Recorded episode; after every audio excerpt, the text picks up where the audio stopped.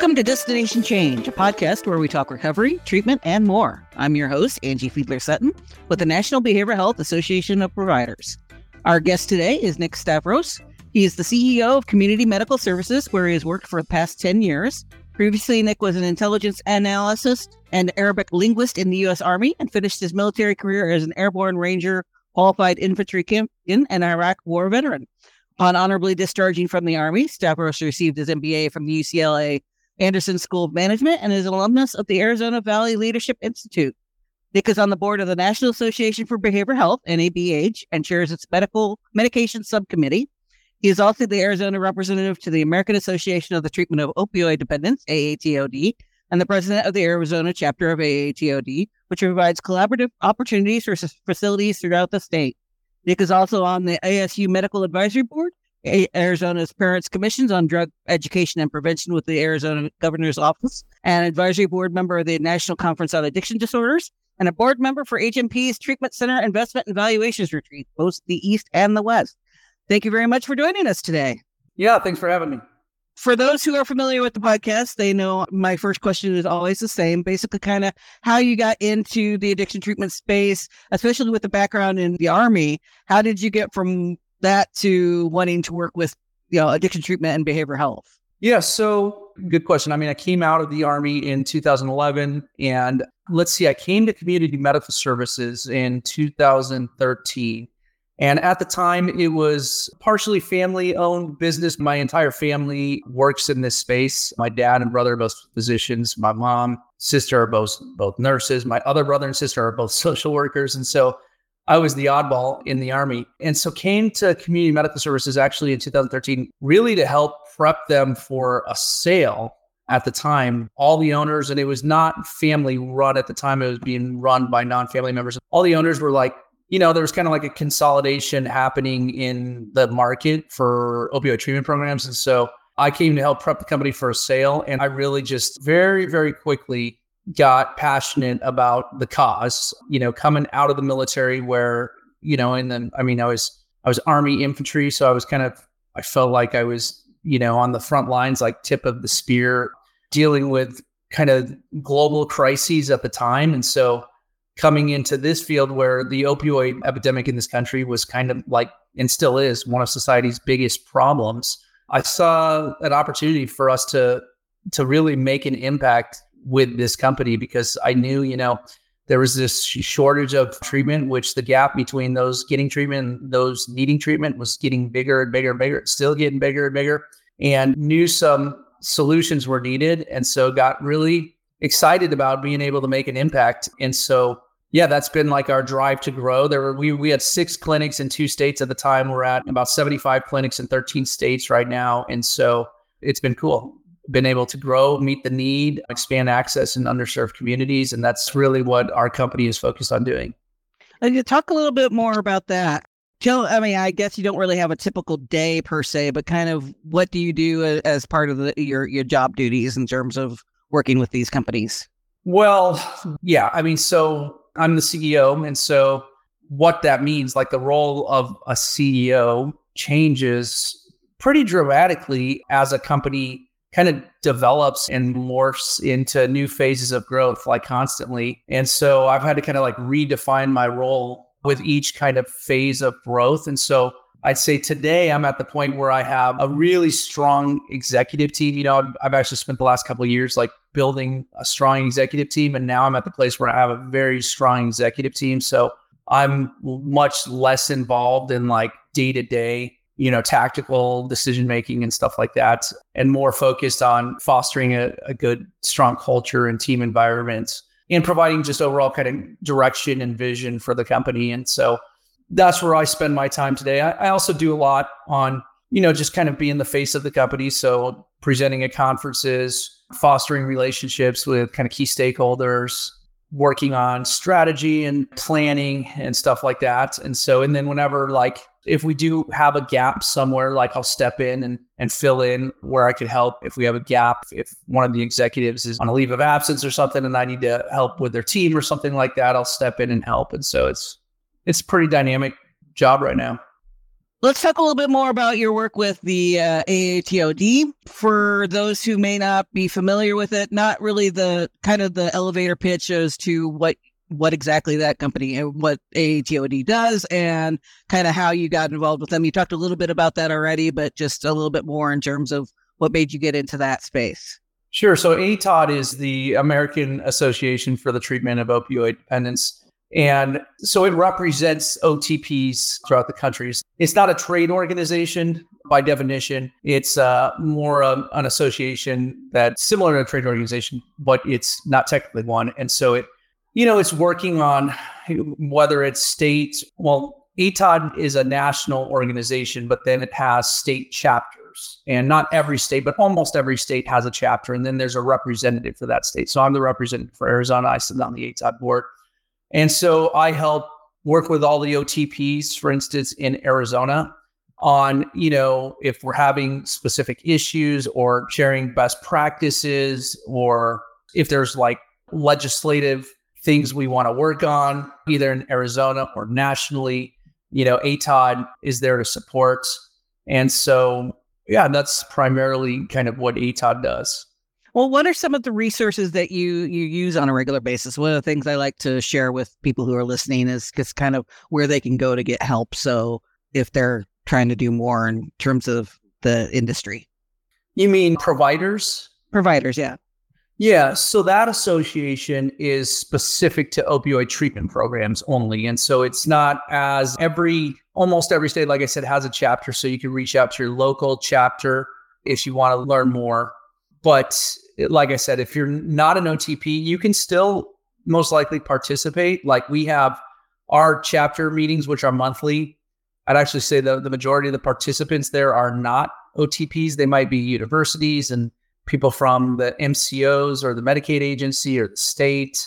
And it's kind of like just a place where we come together and collaborate on, you know, what are we seeing with trends regarding, you know, drug trends in the state, and what are people doing about it and how can we find kind of like innovative solutions to deal with some of those problems? Because the more we can you know i mean i'm a pretty firm believer the more we can build a strong ecosystem of support the more successful we're going to be as an industry and the more success patients are going to have when they have you know treatment providers working whether it's treatment providers working with each other or working with you know let's say correctional health system or or hospital systems or other mental health or behavioral health providers. Like the more that ecosystem could work in like alignment, the more success you're going to get. So constantly, you know, I know our chapter in Arizona is trying hard to make sure we're fostering like those relationships and building bridges that might historically have divided different entities. I'm assuming that's through your your advocacy effort or at work primarily. Talk a little bit more about that in terms of you know how much do you uh, work with somebody who's I know BHAP for example has an advocate that we work with Andrew Kessler.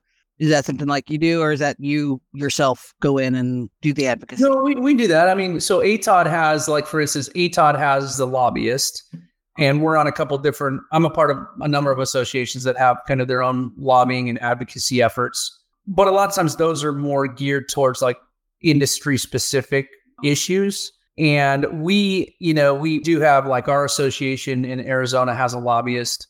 We as a company have a lobbyist in Arizona and we have lobbyists in multiple states. But a lot of times when we're doing lobbying and advocacy, it's not necessarily like for industry necessarily related issues. Like we do a lot on the harm reduction front. So that might mean lobbying to get Good Samaritan laws passed or syringe access programs legalized or more access to naloxone, things like that. So not necessarily stuff that pertain to specifically like to like to our business or our even our industry, but does pertain to the patient population that we treat. You know, we have the ability to advocate on behalf of our patient population, which a lot of times is a patient population whose voice is not always heard. I mean, and is kind of left out of a lot of the things that you see in legislation and stuff like legalizing syringe access programs, let's say, there's not any financial interests for anybody to do that. And so sometimes it's hard to find like legislative sponsors. But if it's the right thing to do, like somebody's got to maybe front the bill for lobbying for that or or build a coalition around it. And so we find ourselves doing that quite often. Okay. Let's talk a little bit about you know, the state work specifically. It happens very similar. We, although we are a trade association or a national organization, but we partner with states because obviously state level laws are different depending on states. So, talk a little bit more about your work with Arizona specifically versus the national level. Hmm. Well, we don't do a lot of work on the national level at all because I mean, really, there's there's a lot of associations that are out there doing that work, and so we feel like I mean, it's it's a lot easier to foster relationships at the state level. Now, I guess are you asking as a company like Community Medical Services or as part of some association? both it's just kind of compare the the working on a state level versus working on a national level where are some of the differences and some sort of similarities hmm. i'd say on a national level well it's always harder because it's it's it's hard to get unity a lot of times when you have a bunch of big let's say big national providers trying to get unity on a specific issue let's say that's that's difficult a lot of times and, and there's some organizations that are out there that are really good at it and some organizations that struggle. And, and so I'd say, plus, you know, stuff at the national level, you know, it's obviously bigger and broader. And at the end of the day, a lot of stuff that happens at the national level still has to be, you know, maybe implemented at the state level or states can can have a big say in how things are, you know, how some national legislation actually gets gets adopted in the state. I mean, states have a lot of, of say in that. So I say we do we do a lot more at the state level, and it's not. I mean, not just Arizona. We're in 13 states, and there's you know every state has their own kind of issues, and maybe one state might be more stigmatizing against you know treatment in general or against methadone treatment, for instance. And so we'll try to a lot of, make a lot of effort in those states to affect change. Or another state, you know, might have you know not great Medicaid enrollment or Medicaid reimbursement or Medicaid supports or even Medicaid interest in like expanding access to medication assisted treatment. And so, you know, we'll try to, I mean, every state we kind of do something different. Or a lot of times, I mean, we're opening a lot of clinics too throughout the country.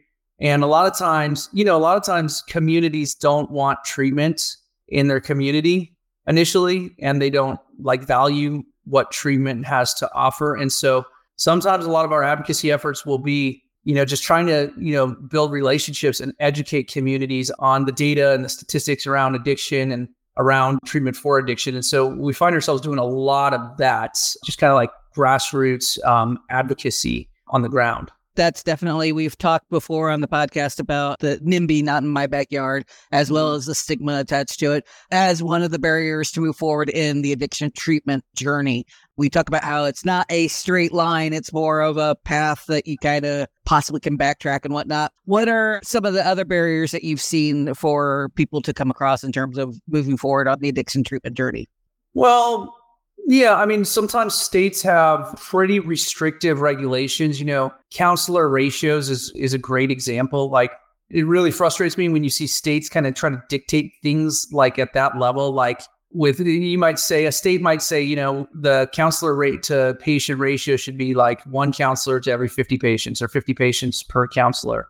And that's a very like finicky heuristic to to rely on because if you have one counselor that has you know, very, very stable patients on a monthly dose of buprenorphine or Suboxone, let's say, they could probably handle a pretty high caseload. But if you have another counselor that does nothing but deal with the most acute patients with comorbidities, they're going to have a much smaller caseload. Or if you have a counselor who just focuses on doing intakes, right, they can have a very low caseload. And then you might have another counselor who, uh, who again, is dealing with a certain patient like population. And so I mean, it's all over the place, like kind of what the needs of each individual patient are. So, so sometimes, and you'll see that some states allow for the use of mid-level practitioners, like nurse practitioners and physician assistants, um, and some states make it very difficult to get approval. Some states have requirements around, you know, we need a medical provider there 40% of the time versus other states, you know, there's there's no mandate at all. So we will try to work to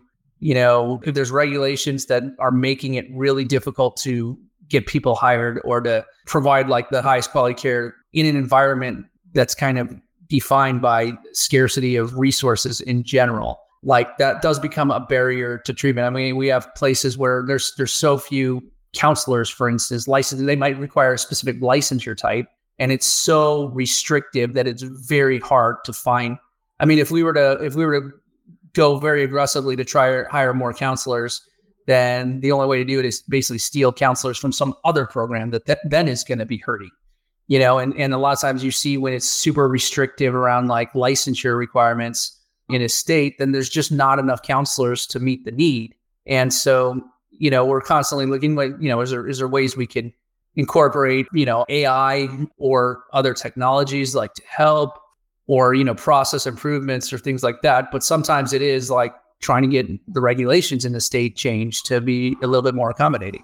Great. You've been with community medical services for at least 10 years, probably a little bit over. You talked a little bit about one of the things that you've paid attention to is some of the trends. What are some of the things that are different now than they were when you first started in terms of the working with and the addiction treatment? What are some of the things that have improved oh. or maybe have gotten worse? a lot. That, that a whole can of worms.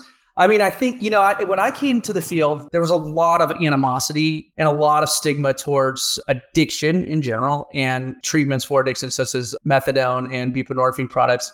I'd say that's definitely not gone away, but it's moving like in the right direction. So we've always had a very strong harm reduction paradigm. And, you know, I think that comes from the fact that we operate, we have clinics in some super rural places. Like Montana is an example where you know our chief science officer is in Montana. He was he was our chief medical officer for the for the last decade, pretty much.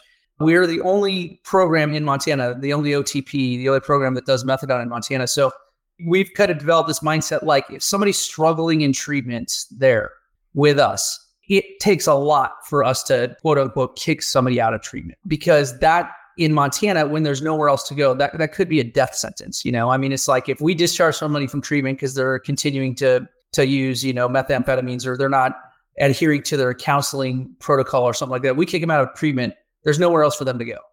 Right. And so so we kind of developed this strong harm reduction paradigm because I think of those kind of experiences. And then we ended up, you know, as we were growing in more both rural and urban environments, like we've kind of kept that mentality, like harm reduction, we think is a much better way to approach treating addiction. And so I've been encouraged to see the rest of the industry moving in that direction as well, having a more harm reduction oriented approach. And even the, the federal regulations that are changing right now have better, more harm reduction oriented language. Because really, the regulations that exist for our space for opioid treatment programs and for addiction in general, I mean, our, our country has has had such a stigmatizing view against people struggling with addiction and people who use drugs for, for a long time. And that means that a lot of the regulations that have been written over the last couple of decades have been pretty punitive in nature. And so, as we as a society are being more adopting of harm reduction, and more and more people are experiencing either addiction or a loved one with an addiction, like it's causing all of society to have a more compassionate view towards addiction, which we think is a that's a very positive trend that we've seen. It's exciting. Now, the flip side of that is we're seeing um, much more. So I can tell you the the three factors that influence retention rates the most in our treatment programs, and retention being one of the most important indicators of success in our programs because you know there's a lot of research out there that says like the minimum amount of time needed on methadone is at least a year the most adequate amount of time is probably something like three years so retention rate that are people being retained for one year or three year is a very very important indicator well we've seen retention rates go down dramatically over the last few years. And the three indicators that are most correlated with retention rates for, for our patients are one, are they testing positive for fentanyl upon intake? If they are, the retention rates tend to be worse. Are they testing positive for stimulants upon intake? If they are, retention seems to be worse. And what is their social determinants of health status upon intake? If it's worse, if they're not housed, if you know they have more anxiety, depression, all those things upon intake, then their retention rate tends to be worse. Yet, the conundrum here is the is we're seeing a dramatic increase in all of those three factors. More people testing positive for fentanyl, more people testing positive for stimulants, and worse social determinants of health scores upon intake. And so we're in this period where the the things that cause worse retention are increasing. And it's pretty dramatic. And and you know, fentanyl is changing the way treatment is done in this country. 75% of our patients are testing positive for fentanyl upon intake. That's a high number, but you know that's something we're spending a lot of time thinking about as a company. Like, how do we impact those things? And then I'll pause. Do you want to ask any questions? I can keep going. No, keep going. yeah. So obviously, I mean, the environment since I mean the last couple years with COVID and everything else, you know, obviously we've seen a positive. We've always been advocates for telehealth because we operate in super rural areas like Alaska, North Dakota, Montana. So we've used telehealth for a long time. We've had to. We relied on it, but COVID really, really ushered in kind of a new era in healthcare of a reliance on telehealth which I think was long overdue. And so that's kind of one of the obviously silver linings that, that happened during COVID. But, you know, we've also seen dramatic increases in uh, interest rates in general, inflation, you know, inflation over the years. That that means that wage labor inflation has been an issue. I mean, and we're primarily Medicaid and Medicare funded. And it's not like Medicaid keeps up with inflation by any means. So we have salaries going up revenue staying pretty much the same when you look at Medicaid rates. And so that's just like making it, I mean, squeezing margins, making it harder and harder for providers to operate. And then you pile on, you know, the effects of interest rates on that. I mean, we have debt. We can't do all the growth we want to do without debt financing. And so we have debt, which means more money towards interest rates. And so that's all leading to just less available cash and less available cash means less ability to do the things we want to do open clinics give raises to employees you know give bonuses all those things it's a lot harder to do it in this environment that's super cash constrained and then you know we refer to ai as augmented intelligence not artificial intelligence because it's we don't think that we, we want to be very clear we are not trying to replace human beings with robots right we're trying to augment and supplement the value that humans have to offer. And so, you know, if the most value that a counselor brings to work every day is the time spent counseling patients, then we want them to spend as much time as possible counseling patients, not scanning and linking documents, not even entering notes into charts, like all those things that, that are part of the job.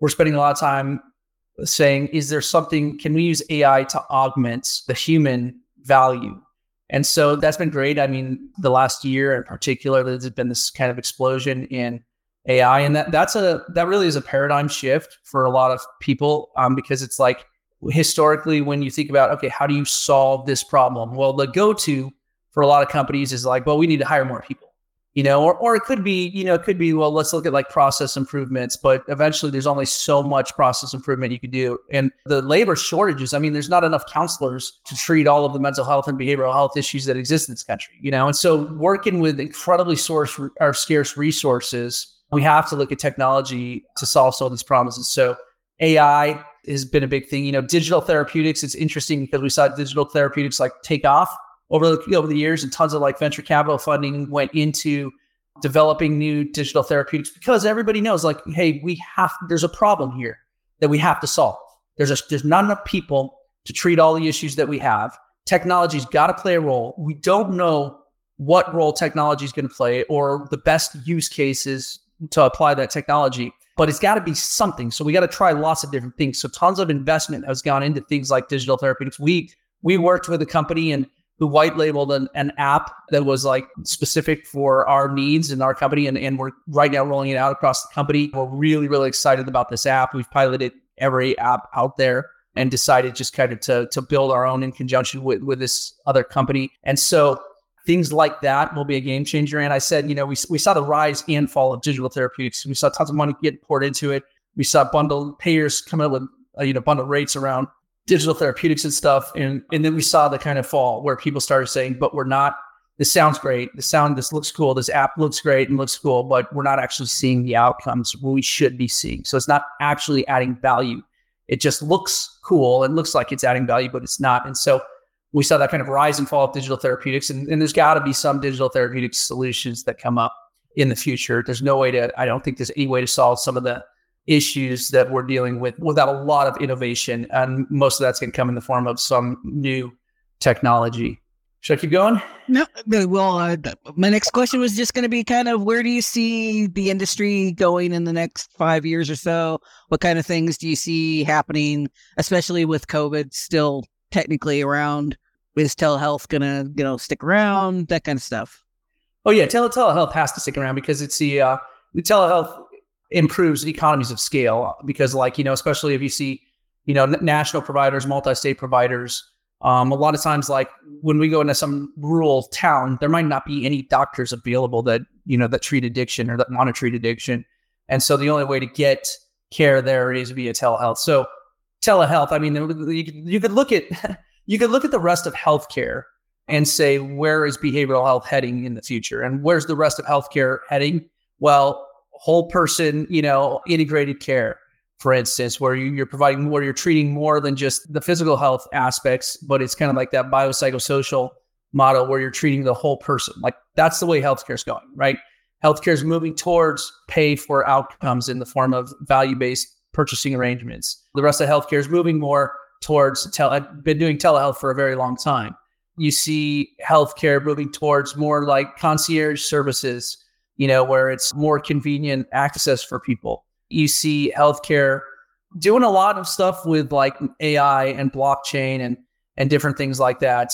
And so that's where I see. I mean, behavioral health has just kind of always been a little bit behind, and so I think it's it's pretty easy to see where behavioral health is going in the future by looking at where the rest of healthcare has gone. And so, you know, it's exciting times. But even in healthcare in general, there's still a lack of there. You know, there's I don't know, I would say a lack, but there's still always a lot of room for improvement via innovation. And so that could be exciting. I, I, think it will be exciting. It should keep us up at night, the amount of work that we have to do to, to make even more of an impact on our society. And so this podcast is for people at all levels. So I kind of always ask your advice for people who might want to get into the industry or might want to be more involved with it. So what kind of things would you, if you were to talk to yourself when you first started out, what are some of the things you would tell yourself is to keep an eye out for? Well, for people who want to be in the industry or for people who don't know they want to be in the industry? For people who who are in the industry and want to like maybe get more information. Well, I kind of believe that you kind of have to feel called to work in this space because it's not always the easiest space. I mean, you're dealing with, I mean, there's so much stigma in our society against you not just patients but treatment providers themselves right there's stigma against the treatment providers there's you know we're dealing with a population that they're a lot of times like when you're treating people with substance use disorders you know you're you're dealing with people who who might have been relying on a a, co- a coping mechanism in the form of a substance for the last you know 20 years of their life and they're having to give that up when they come into treatment so they're you're dealing with an incredibly like vulnerable population that has a lot of like pretty acute needs when they're entering treatment. And it's encouraging that we get to see the impact we're making on patients' lives. But it's also, I'm sure a lot of people get frustrated. A lot of clinicians get frustrated when they're not seeing consistent impacts. You know, it might take somebody two years to stabilize in treatment, and might take another person two weeks. You know, and so it takes that kind of patience and, and compassion and caring but all of that can lead to, can we say compassion fatigue? I think empathy fatigue might be a better term. We struggle with things like empathy fatigue. And so I say to people all the time, like, and I say to all of our employees, like, as part of the NEO, like, if you're just looking for like a nine to five job paycheck, like, this probably isn't the right place for you because it takes really feeling that you're you're called to be here to make an impact, and that takes a, a passionate type of person. Now, I will say there's a lot of people who don't, I was one of them, who have no interest in working in addiction treatment. And then once you once you dip your toe in the water and you and you see the impact that we're making, it's very, very easy to get passionate about it. Right. I think a lot of people, I mean, I say this to I think more doctors should be treating way more doctors should be coming out of medical school with a passion towards treating addiction. Because a lot of times that's not maybe the sexy, you know, field to go into, or it's not something they've had much exposure to or something. But once people do have exposure to it, like it's very, very easy to get passionate about it. So I'd say like make sure you have the passion, you have the calling to to be in this field. And then I'd say, you know, find a company that that really aligns with your values. I mean, that's really important because I think just like people get em- empathy fatigue, I think companies get empathy fatigue as well, where it's kind of like companies get in they get they lose their focus and i think this goes for all types of businesses all throughout all industries whatever makes you special when you're small and growing sometimes you lose sight of that you lose sight of your mission vision and values as you grow if especially if you're doing a good job because if you're doing a good job providing good product or service then it actually attracts more customers and then you end up growing in response to that and then it becomes a cycle of you grow provide good service or product, attract more customers, then grow for more to to cater to more customers, and then attract more customers. It becomes a cycle.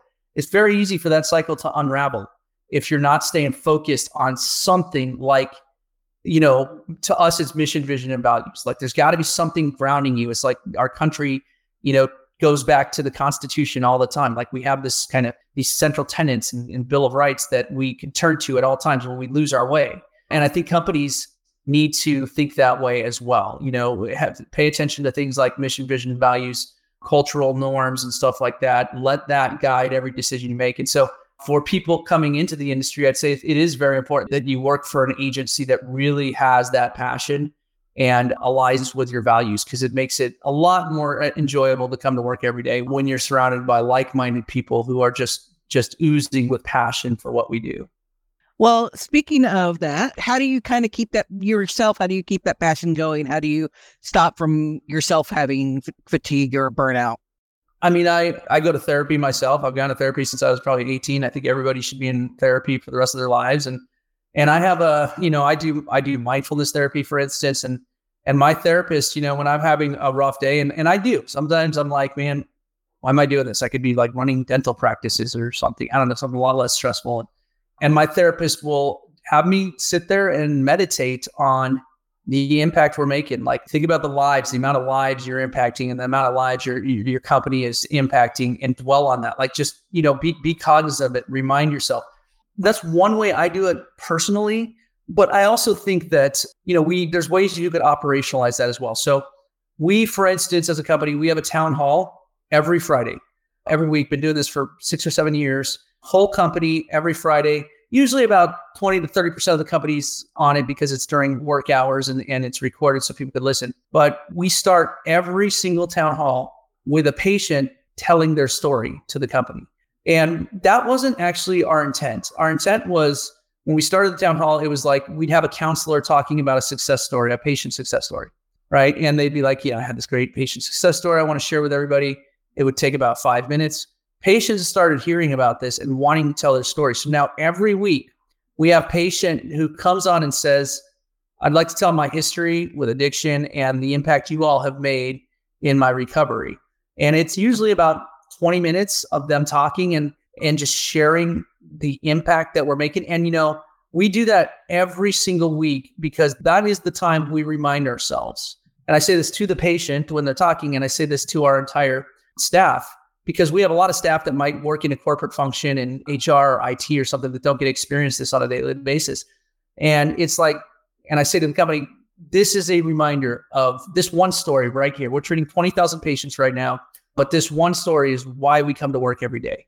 You know, seeing one person turn their lives around. And our patients are some of the most noble members in our society. I mean, to see people who are in recovery, what they've had to overcome throughout their lives to to get just to get into treatment and then to make the decision to get into treatment to stabilize in treatment. And not and, and a lot of them i say in recovery. I mean that can mean a lot of different things to a lot of different people. You know we have a lot of patients who are still maybe struggling with the with their relationship with a substance but you know they've they've gotten their jobs back if that's what they wanted or they're or they've been they've been housed if they if they wanted to be housed or got reunited with their families. All these things they're dealing with they're learning coping skills you know they're in therapy and they're they're oftentimes tied into other modalities of treatment on the behavioral health physical health mental health side. So us as a company sitting there every week together listening to a story like that. I mean there's actually research that talks about when you hear a story like that as a group your brains start kind of synchronizing a little bit. You know, your brainwave activity and stuff as a group actually starts synchronizing by just by listening to stories like that. And so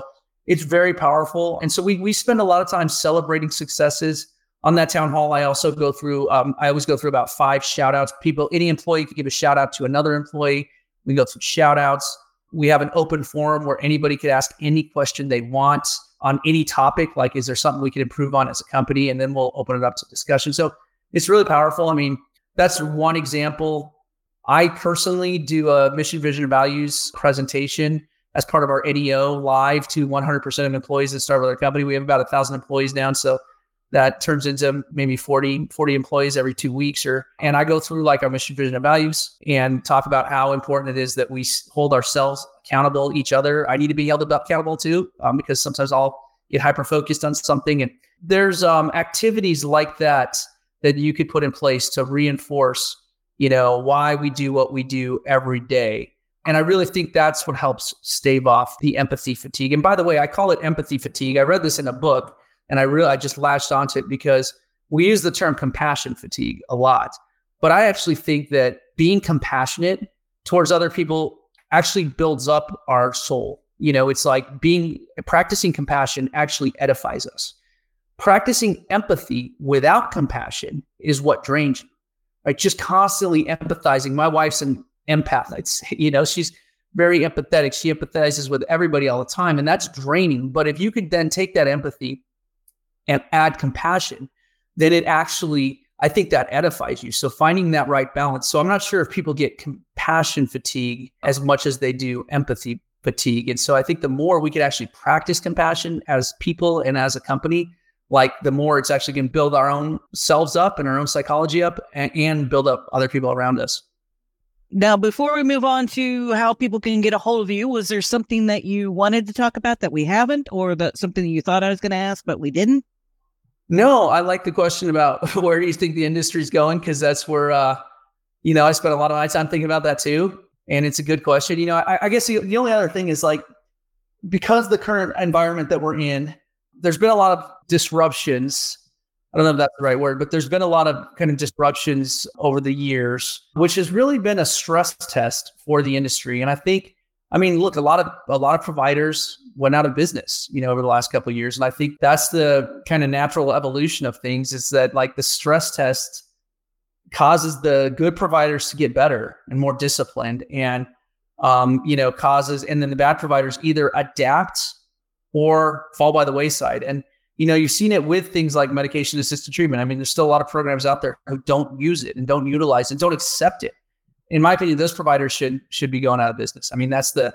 Can you imagine if industries, if tech companies, let's say you know Netflix was focused on um, you know shipping out DVDs when they first started? Well, can you imagine if if Netflix, I use this example all the time, stayed focused on just that aspect of their business and didn't change, they'd be out of business. And that's what happened to Blockbuster, for instance. You know, there's a lot of companies who don't change with the times, and when new evidence comes out, and new data comes out, and new technologies come out and they don't get adopted, then bad providers shouldn't be forced to adopt them. They should, it should be natural selection and good providers should excel.